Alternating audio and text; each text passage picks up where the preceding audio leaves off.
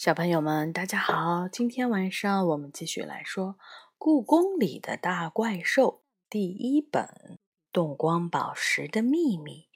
这本书是由常怡写的，中国大百科全书出版社出版。今天呢，我们来说第七章：一个吻，一个吻兽。如果张开手臂。一下子跳到金水河里，是不是就会变成一条鱼呢？最近我总是在想这个问题。天气越来越热，真想去游泳啊！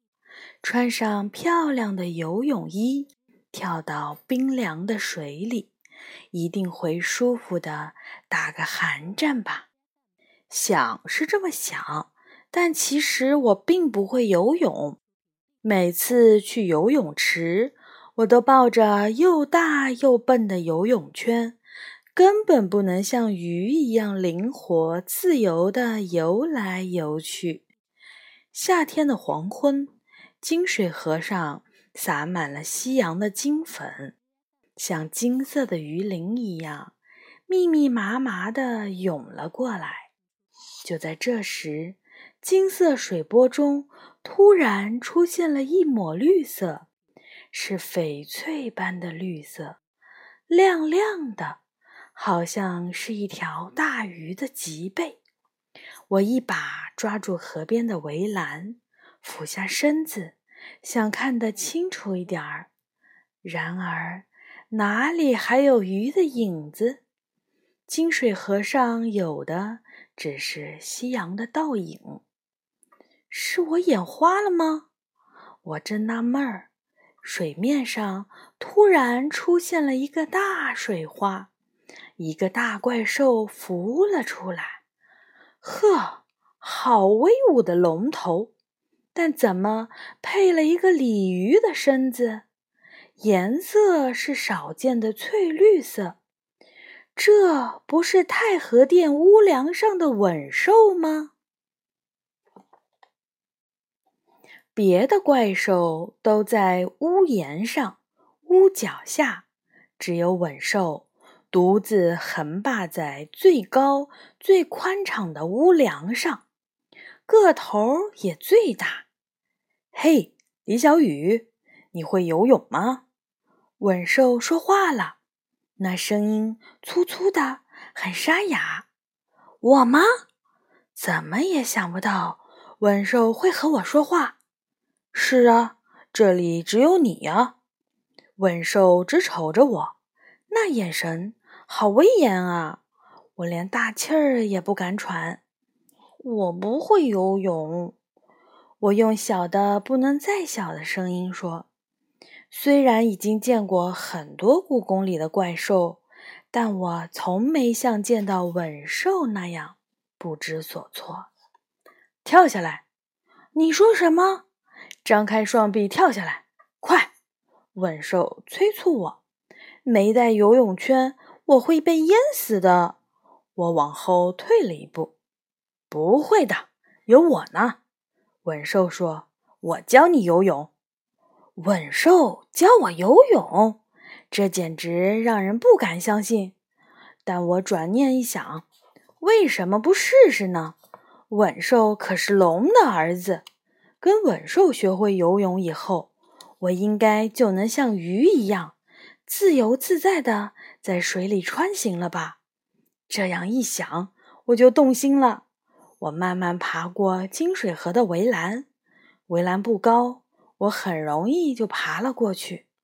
可是下一步就要鼓足勇气了，不带游泳圈就跳进金水河里。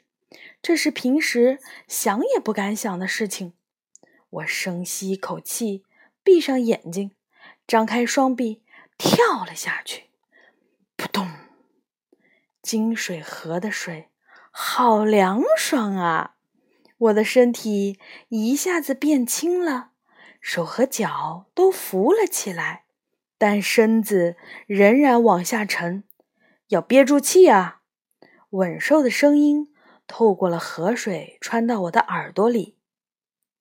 对，就这样，手脚要同时滑动，有节奏的滑，浮到水面上才可以换气。要用心感受水的力量，水可是连大轮船都拖得起来的大力士。很好，就这样，可以睁开眼睛了。不知不觉中，我已经可以在金水河里像鱼一样游泳了。这感觉可真棒啊！文兽还真是个好老师。我跟在文兽的后面。金水河的河水闪着光，风吹起的波浪拂着我的脸。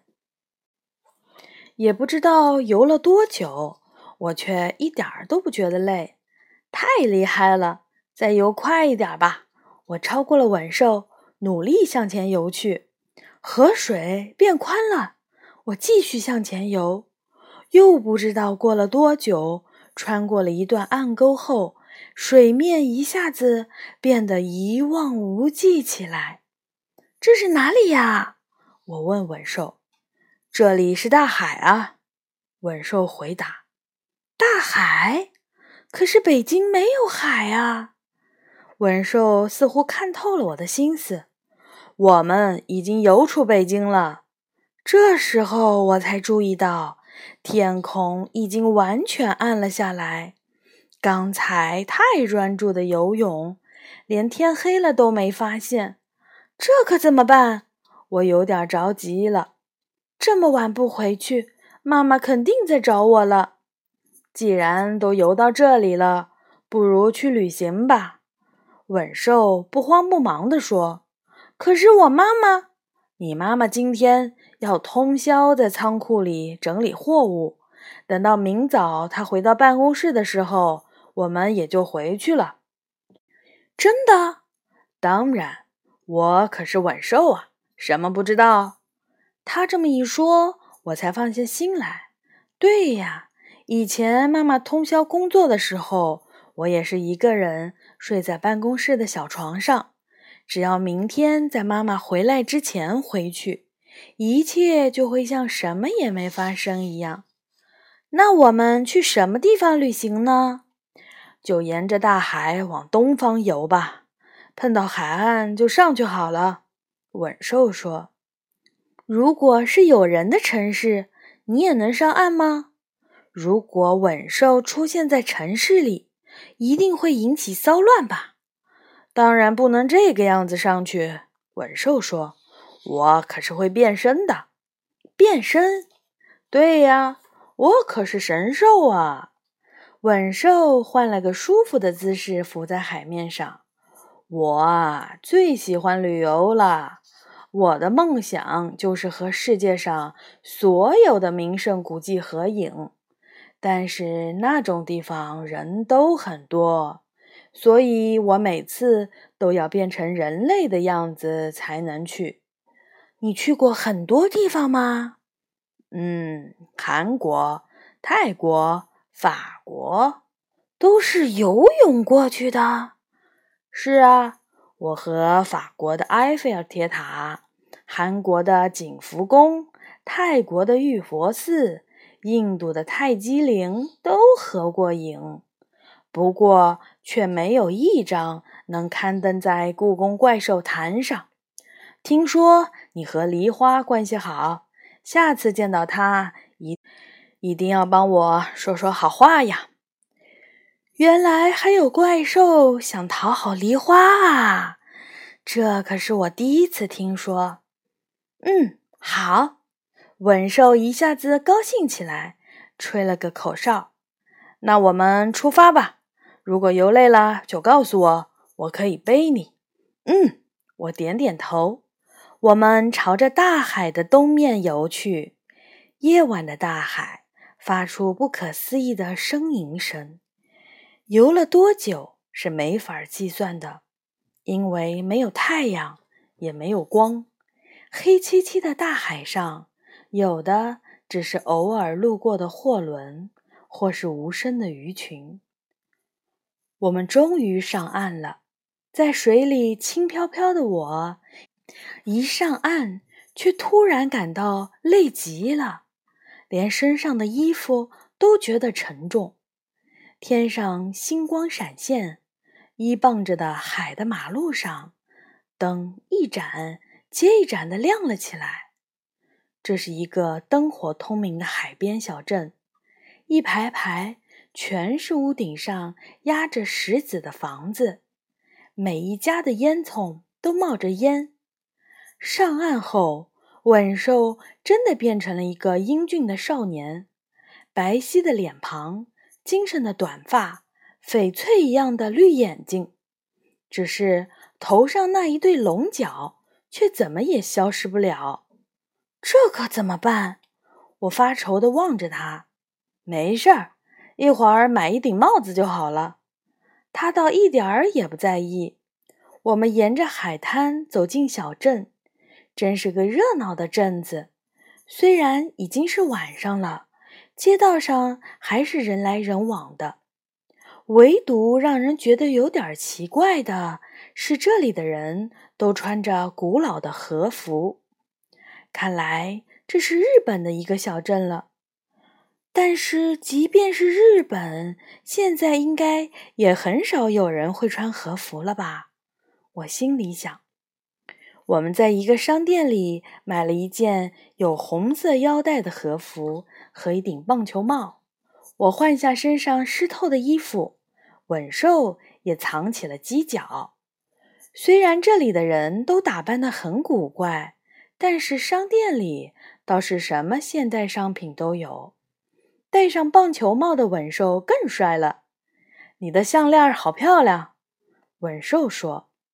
我赶紧低头看，原来和服的领子有点大，挂在红绳上魔力耳环露了出来。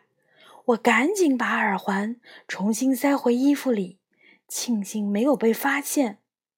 因为已经有其他的东西吸引了稳兽的注意力。哈，这是一个狸猫的镇子啊！他突然说：“啊，狸猫的镇子！”我的脑海里浮现出日本的动画电影《百变狸猫》，就是那些会变身的狸猫啊。嗯，你看，它们有的尾巴还没藏好呢。我顺着稳兽指的方向望过去。真的，有些人的和服下面居然露出毛茸茸的尾巴。我们还是离开吧。不知为什么，我突然有点害怕。不在这里等到天亮吧。稳兽却说：“为什么？你看，这里能很清晰的看到富士山呢。我很早就想要和富士山合影了，但是晚上是拍不清楚的。”所以明天早上拍完照再离开吧。原来是这个原因，稳兽还真是个拍照狂人啊！但闯进狸猫的镇子不会有危险吗？还有比我更危险的动物吗？稳兽微微一笑，英俊的模样让我感到一阵眩晕。突然，远远的传来了一阵打鼓的声音。街道上本来还在不慌不忙行走的人们，都急匆匆地朝打鼓的方向跑去。喂，这是怎么了？稳兽拉住一个跑过他身边的人：“你们是外地来的吧？今天是夏季呀，节目就要开始了，你们也赶紧去吧。”那个人说完，就接着朝鼓声响起的地方跑去。夏季。就是夏天的祭奠吗？我心想，怪不得今天这个镇子里到处挂满了灯笼。稳寿拉着我的手，也跟着人群向前跑去。海边的一块空地上已经搭起了台子，舞台上镇里的年轻人正在轮流敲着大鼓，铿锵有力的鼓声随风飘散到远方。舞台下面，人们和着鼓点儿，围成了一圈，开始跳起舞来。舞蹈的圈子变成两圈，变成三圈，眼看着变成更大了起来。大鼓的声音愈是响，舞跳的愈是疯狂；大鼓的声音愈是轻，舞跳的愈是舒缓。变成人类的狸猫们，像是醉了似的，如同一群随着大鼓声起舞的木偶。吻兽拉着我，也加入跳舞的人群中。我的脸红了。无论哪个女孩和眼前这么英俊的少年跳舞，脸都会红吧？大家正跳得高兴，海面上突然“砰”的升起烟花来，彩色的烟花如流星般坠下来，划出漂亮的弧线。我们几乎都看呆了。这之后，狸猫们突然变得疯狂起来，它们有的几个落在一起，变成巨大的布袋和尚；有的还排成一排，变成长长的火车。于是，海岸上变得炫目起来。在大鼓激烈的鼓点下，天狗、布袋和尚、月亮女神。各路神仙飞翔在天空，火车、电车、八岐大蛇、守鹤在地面上横冲直撞。天啊！正在看热闹的吻兽突然脸色一变，我顺着他的眼神望过去，不知什么时候，一个巨大的吻兽也出现在日本的怪物中间。它正摇着龙头和鱼尾向我们的方向走来。日本人也知道你？我问。是啊，日本的皇宫里都有我的雕像。没想到你这么有名。但是突然这样面对自己，还真是被吓了一大跳。吻兽表情古怪地说：“我肚子饿了。”吻兽买了蓝莓味的棉花糖给我吃。我咬下一口蓝色的棉花糖，感觉像一阵海风穿过了嗓子。我和吻兽一人拿一个棉花糖。我突然想和吻兽生活在同样的世界里，这种想法真奇怪。狸猫们闹了整整一夜，直到第二天早上的第一缕晨光照到海面，它们才渐渐离去。富士山清晰的轮廓浮现在狸猫小镇的上方。喂，我们一起和富士山合影吧！吻兽开心的叫道。于是，我和吻兽紧紧挨在一起，摆好了姿势。